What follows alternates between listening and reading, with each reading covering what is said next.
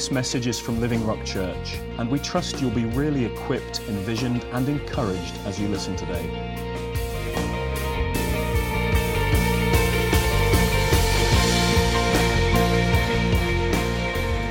Well, it's, uh, it's a great uh, blessing to be able to talk about uh, this subject, and we've been considering covenant together now for uh, a number of months, haven't we?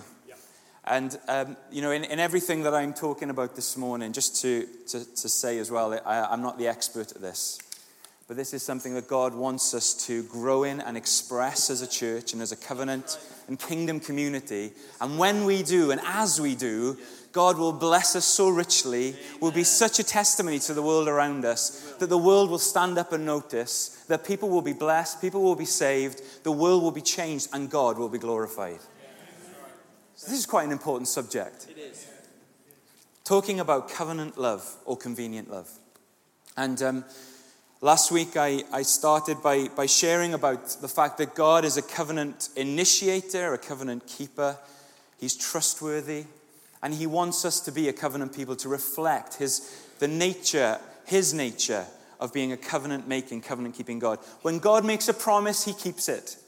When God makes a relationship, he, he stays true to it, no matter what. When God commits his love towards us, he does it unconditionally and completely without holding anything back, and it's not dependent on our value or our worth or what we think we're worth.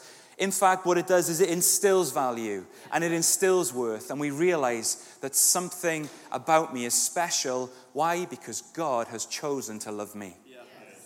And something is special about you. Why? Because God has chosen to love you. We can see, we can understand how much God loves us. It changes, it changes everything. It changes everything. And if we understand how much God loves our Christian brothers and sisters, it will change everything. And if we understand how much God loves the world, it will change everything. Because, firstly, it will change my love towards Him. It'll make me more devoted than ever, more desiring to please Him and honor Him and, and live for Him. It'll make me more willing to serve my Christian brothers and sisters, and it will compel me to reach out to a world that needs to experience and know the love and the power of God. And so, this is so important for us. And we talked last week about how when Jesus challenges the church in Ephesus in, in Revelation 2, and he says, you do so many good things, you do them so well, but one thing I have against you, you've forgotten your first love. Who's he talking about? Their love for him. So glad we've been singing our, our, our, appreciation and declaring our love for Jesus this morning because that has to define us above all other things. But the truth is, if we love him, then we love his body. And we here this morning have a look around, particularly good looking congregation this morning. This is the body of Christ. This is where our love is to be expressed. If I love him, I will love you and you'll know it. You'll experience it. Something about how I relate to you, think about you, talk to you, treat you will reveal that I love him and I love you. Because agape love is always expressed practically. In Romans 12, verse 9, Paul says, Come on, guys, don't just pretend to love others, really love them. Really love them. Just really love them. He's talking about it in the context of, of, a, of a church community where there's a variety of backgrounds and ages and, and you know, diff- people supporting different rugby teams and all sorts of other things. That's all I'm going to say. But in it all, covenant love. And I talked about this is where this is where it really hits the ground. I talked about how when we covenant love one another, it's the sign of our security and our maturity. How in 1 Corinthians 13, Paul says about what love is this type of love, this covenant love. It's patient and it's kind. It's not jealous or boastful or proud or rude. It doesn't demand its own way. It's not irritable. It keeps no record of being wronged. It doesn't rejoice about injustice, but rejoices whenever the truth wins out. Love never gives up. Covenant love never loses faith. Covenant love is always hopeful and endures through every circumstance. We talked last week about how God wants to transform the relationships that we have as people. How in the garden, when sin came in, it broke the relationship, not just between man and God, but between man and woman, between parents and children. All of mankind, the relationships were broken. God said, There's enmity. That word enmity means hostility. Enmity between you. And I said last week, we need to change enmity to unity. And the only way I can do that is to take me out and put you first. That's how we change enmity to unity. I take me out and I put you first. And that's God's heart for us. That's a secure, mature person can do that. I can put myself second. How many parents in the room? How many of you have ever put yourselves second for your child? You know why? Because you're mature and you're secure, and it's right that we do that. God wants us to be mature and secure. Childishness is to be jealous, it's to demand our own way. You don't need to teach a child to have a tantrum. You know, we didn't get our kids together just before they hit their second birthday for a little chat. Right, you're going to be two soon. There's a lot of expectations on you now that you're going to kick off, particularly in supermarkets, shops, and libraries. This is how you throw a tantrum. No, of course not. Demanding our own way, jealousy, unfiltered words and just comments and things that we do that are unchecked. Those are childish things. God says those are what immature, insecure people do, but you are different because you're loved. Rather than jealous, you're selfless. Rather than demanding your own way, you're considerate to the needs of others and kind. Rather than unchecked anger and words, you're self controlled and patient. God wants us to be those people. And I'm so blessed to be part of a church where that is already being expressed. I want to commend us, commend you for, for attitudes where you've already expressed that love to one another. It blesses God above all else. And last week I talked firstly about how this first point that love is not jealous or boastful or proud or rude. And, um, and, I, and I talked through the comparisons and began to look at the comparisons between David's relationship with Saul and David's relationship with Jonathan. And if you turn back in your Bibles to 1 Samuel 16, because this is where we, we looked, in 1 Samuel 16 through to 1 Samuel 20.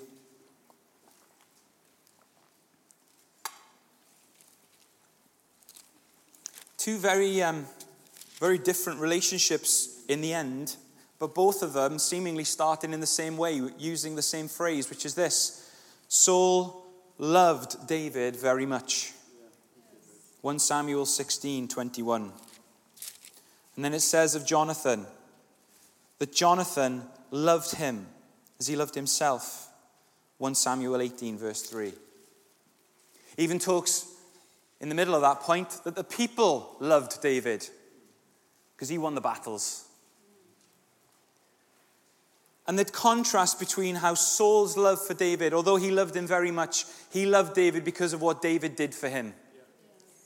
And when that began, to sort of become a problem, David's the way that people looked at David and viewed David, and he saw David as a threat, he began to feel insecure and he began to threaten David, and then he sought to kill David. Not just once, but on a number of occasions compared to Jonathan. Jonathan, who, even when his own life was in danger because of his friendship with David, he committed himself covenantally to continue to stand for, stand with, and love his brother David. Complete contrast. Yes. When Saul failed, he was tormented. David arrived and he played the harp beautifully, and, and, and Saul was blessed by that. He was relieved and comforted by David's playing. David wins a great battle against the giant Goliath. But as soon as other people began to recognize David's military prowess and victory, Paul began to be jealous of David. We cannot ever be jealous of one another. We must never compete. We have been put together to complete one another, never to compete. Please never compare yourself with another person in the body of Christ. We are created with great diversity to bring glory to God. The only person that we are to ever compare ourselves to truly is Jesus. And together we represent the fullness of Christ. We're to grow to become the full stature Christ Jesus together. That we must never compete, we always complete. That when one of us is successful, all of us celebrate. That when one person ministers, and you know what? This is the fifth week in the row that they've brought testimony of healings that have come through their hands. And I've been desiring to heal people, and I pray for people all the time, but I'm just not seeing it. It's like, oh really annoyed with them. They heal people like falling off a log. I'm struggling all the time. And now people are talking about their healing ministry, and I wanted my healing ministry. No. When others are recognized, when, when good things happen for one of us, we all celebrate together because a victory for you is a victory for me. A success for you is a success for me. When I break through in something, you rejoice with me because we do it together as the body of Christ. Jonathan saw that, he understood that. Saul got jealous, he didn't understand it. And in the end, he tries to take David's life. He didn't rejoice, he resented. He didn't complete, he competed what David was doing. And covenant love does not do that. We're a people that support one another, rejoice when one another succeed. I just want to add this to this point that we shared last week. This is where we sort of finished last week. That to complete one another, we need to meet with one another. we need to be together. That in part of that completing, it requires a meeting. It says in Hebrews, don't give up the habit of meeting together as some of you have but rather get together. Why? To complete one another, to encourage one another, to build one another up, to stir one another up. So that when I come to any gathering of God's people, I know that the first thing that I'm there to do is to build up those that I'm about to meet with. It means that other things become secondary because this is my priority. Because I'm part of something bigger than myself. I'm even part of something bigger than my family. It's not to the detriment of my family, but to understand I'm part of something great. I'm part of the body of Christ. And the way that the body of Christ is strengthened and grows to maturity is me playing my own personal part. And the only way that happens is me gathering with God's people. That's why we put such a strong importance on gathering together on a Sunday morning, why we value so much the life groups, why we desire that people meet together outside of planned meetings, that we can encourage one another and bless one another. Just want to throw that out there. That to complete, we need to meet. Let's guard our gathering together. Let's make it a priority. And if we're out of the habit, let's make it our habit again. Second thing is this.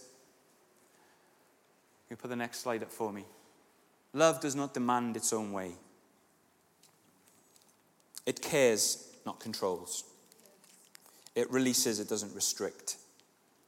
You see, Paul, uh, Saul tries to impose himself on David.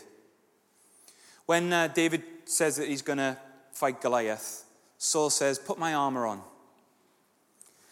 And that was restricting to David, it, it held him back. And David needed to take Saul's armor off to actually have a success in the battle.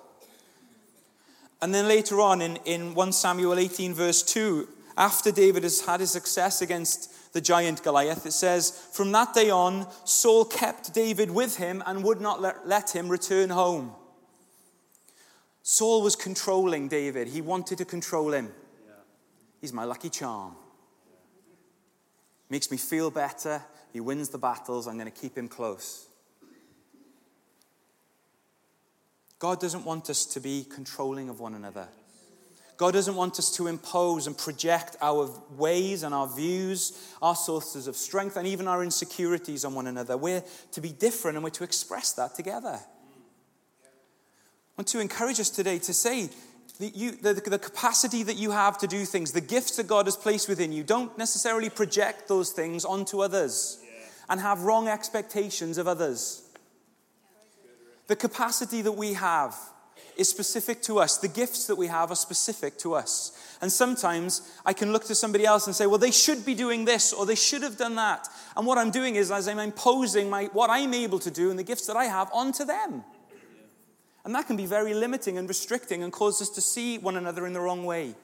God wants us to recognize the variety that's among us, to have grace towards one another, to extend care towards one another, not to try and control one another.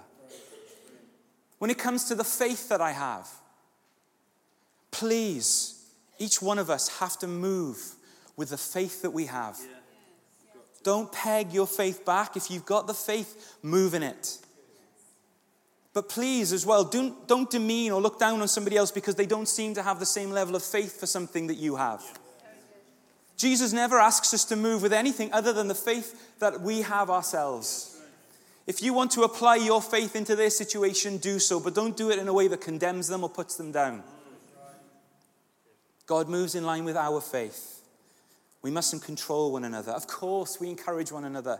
Of course, we pray for one another. Of course, we bring the word of God with grace to one another, to build one another up, to increase our faith. But please don't look down on somebody because they don't seem to have the same level of faith as you, or they did something slightly different to the way that you would have done it. We're bigger than that. We model something, we express something, but we don't do it in a controlling way, we do it in a caring way. Our insecurities, we must never impose those on others. Because I wouldn't have done it, it doesn't mean that it wasn't the right thing for them to do.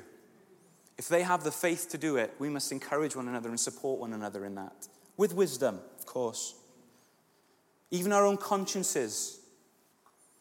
You know, Paul talks about this in Romans 14. He says, Some of you uh, celebrate certain days, choose to not eat certain things, choose to not drink certain things.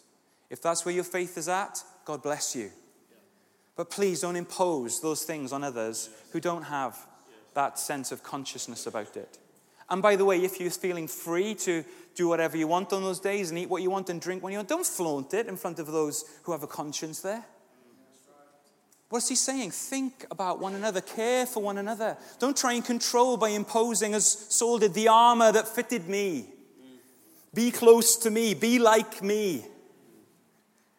You know, when Jonathan knew that the right thing was for David to go, he released him. That we look out for one another, that we care for one another, we never control one another. See, care is, is about love, isn't it? And control is ultimately it's about fear. When we care for one another, growing up and um, my parents' love for me and their care for me stopped me doing more things than the fear of them punishing me or controlling me. Because control is about breaking the rules, but care is about breaking the heart. And to break my mother's heart was far more upsetting for me than breaking the rules. That when we are focusing on control or controlling others, it's a fear of punishment. But when we're caring for one another, the focus isn't on punishment, it's on pleasing. The control is oppressive, but the care is freeing. The control says, I'm afraid I'm not good enough, whereas care means I'm secure in being valued and I live up to the value on which I understand I have. Fear and control means that I'm pressured but when I'm cared for and loved, I know that I'm precious. One hides when there's a mistake, the other admits when there's a mistake. Because it knows that it's in an environment where love and care are expressed, not control and restriction. Liberating, isn't it? That's the covenant community, the way that God wants us to relate to one another, to be like Jonathan, not like David, to complete and not compete, to care and not control, and thirdly, this to commend and never condemn. Love does not keep a record of wrongs.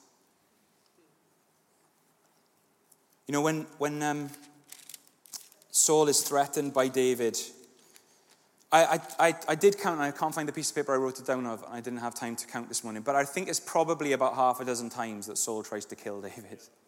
Okay?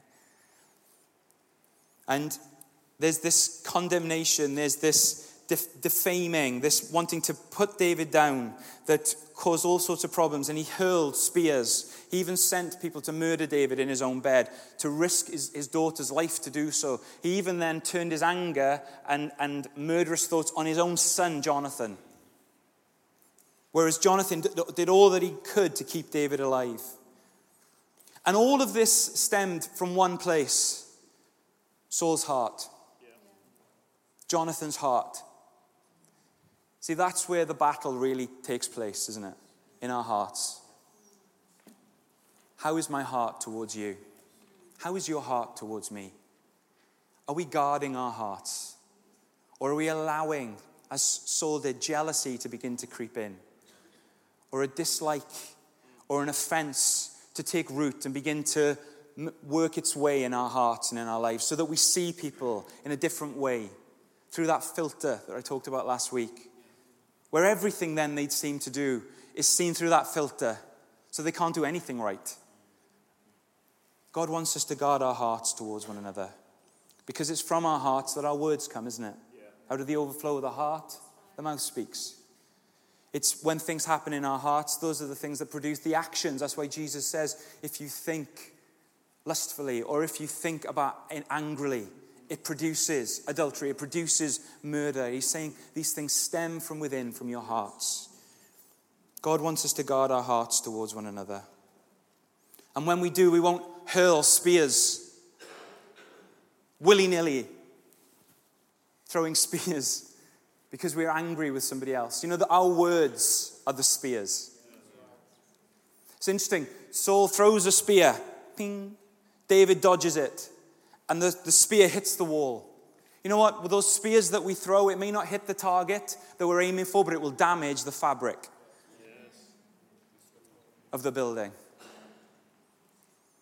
And later on, he turns those spears on his own son. Why? Because he started throwing spears at David, other people. It's open season.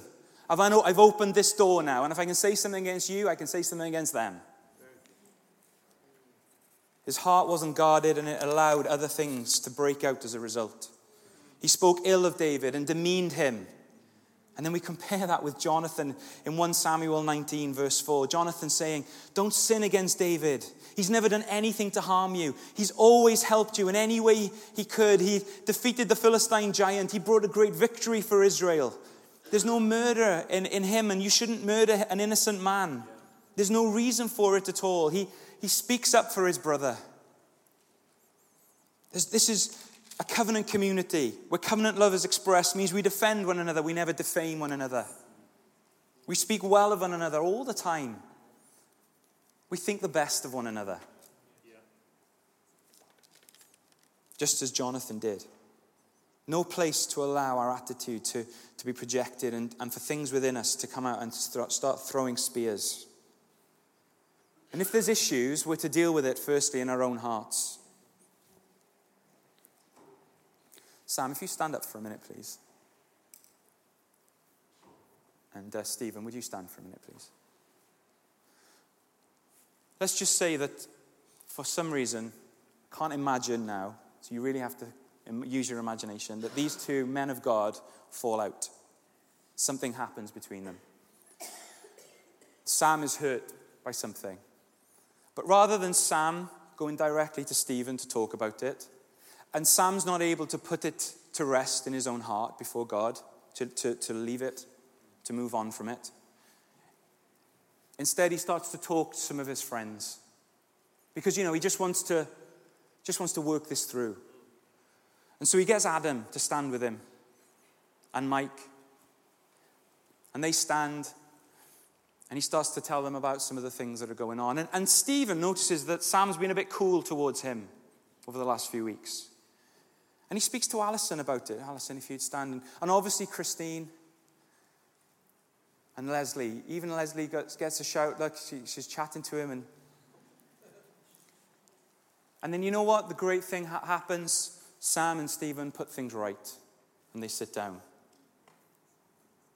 But what's been left? What's been left? Part of the body is still standing on something that's been dealt with. Can you take your seats again, please? Thank you. Adam and Mike view Stephen differently now. And, and Alison and Christine and, and, and Leslie see Sam differently now. And they don't even know that things have been resolved. But in the body, there's enmity, there's discord and disharmony. God says no. Jesus says that's not what you do. If your brother sins against you, go to him. Put it right. And then, and only then, if he doesn't repent, take someone with you. That's how we deal with things in the body of Christ. If your issue is with myself or David or Chris, I can't imagine how that could possibly be the case. but let's just say, hypothetically speaking, it is. We're here.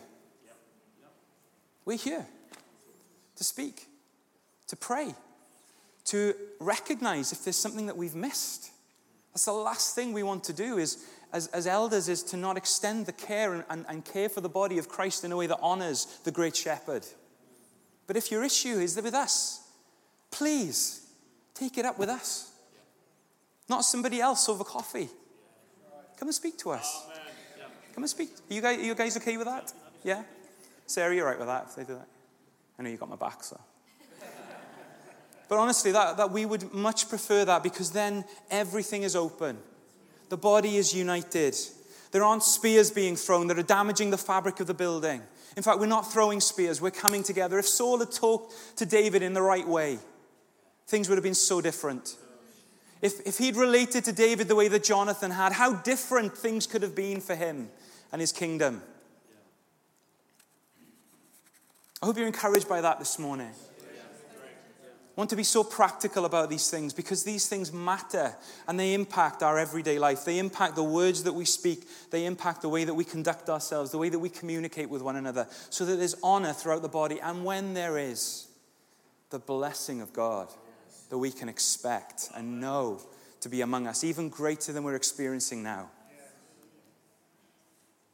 Jesus is glorified. Our first love is honored because we're taking care of his body in a way that's right and fitting. Yes. Love is patient and kind. It's not jealous or boastful or proud or rude. It doesn't demand its own way. It doesn't keep a record of wrongs. Rather, we complete one another instead of competing. We care for one another instead of controlling. We commend one another instead of condemning. There's two highlights about Jonathan that I really appreciate. Sorry, one of Jonathan, one of David. This about Jonathan I love he always thought the best. He thought the best of his father, and he thought the best of David. And I, I love his attitude in that. Just want to encourage, think the best of one another. Give one another the benefit of the doubt every single time. I used to work as a physiotherapist. People used to come with chronic pain, and, and uh, there was a test. There were tests that you used to do in old English language for Get ready for this malingerers. what a great word. And if you weren't careful, what started to happen was as soon as you read a, a, a, a diagnosis, before you'd even met the person, you'd start to make your own ideas up. Oh, here we go. Probably won't even talk to them. I'll just do the five tests for malingerers. Not even met them yet. And I felt God challenge me and say, hang on a minute. You're not thinking the best here. This could be a very legitimate reason that they're, that they're coming to see you today. Don't just you know, project what the last patient had on the next patient that you're going to meet. Think the best. We were told to do that professionally, to think the best of the patient, to believe what they said, first and foremost. Let's think the best of one another. Think the best. And secondly, this is what I love about David. He made sure that he only ever fought the enemy. Never did he ever raise one finger against Saul. In fact, I struggle to find anywhere where he even speaks badly about Saul. You see, David's heart towards Saul was good. And so, therefore, even though Saul treated him so abysmally, David's heart was good, so his words were good and his deeds were good. He said, This is the Lord's anointed. He may not be acting like it, but he is and I have no right to speak or do anything that violates that principle. Each one of us here, born again believers, you are, we are the Lord's anointed. We guard our hearts, we guard the way that we treat one another. And if we're going to do any damage, we do it against the enemy. That's where we put our attention in taking him out. In praying for our brothers and sisters. If we feel like there's something between us, that we, we pray for them, we bless them, we do them good, we think the best of them, and we deal with the enemy, never with them, in a way that's fitting and right. See, Saul thought little of himself, but Jonathan knew that he was the son of the king. He was totally secure.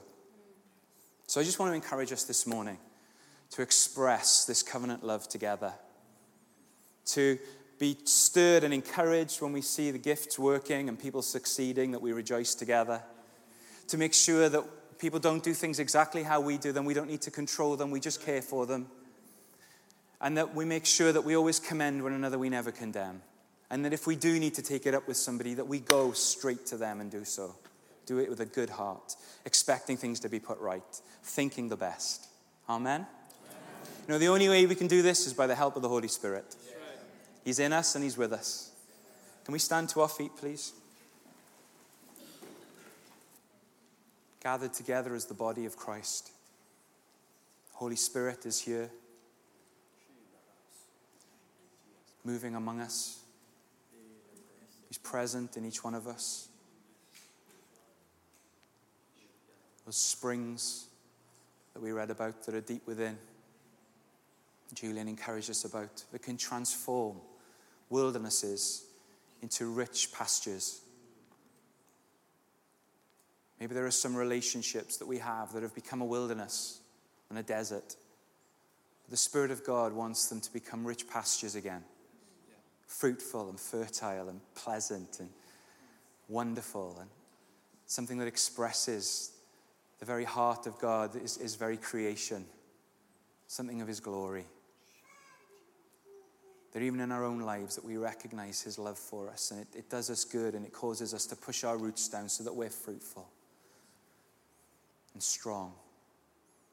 Holy Spirit, I ask this morning that you would minister to each one of us here, to every heart, to every life, yes, to this body as a whole as we gather together in the presence of our King Jesus.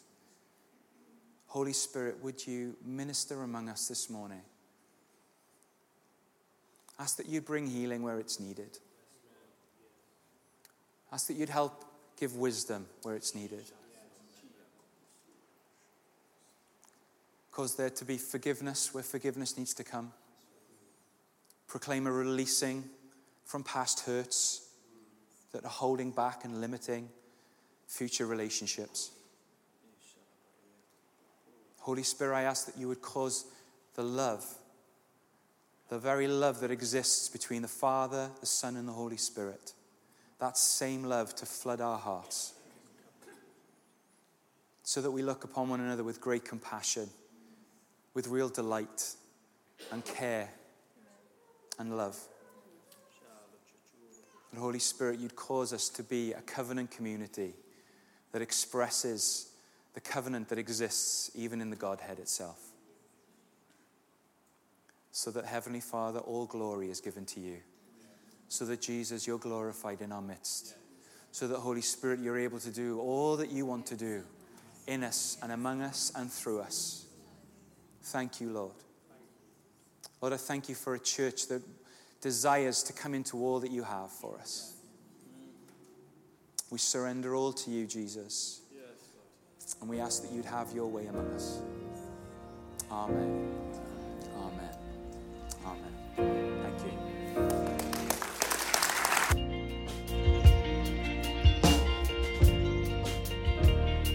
Thanks so much for listening today.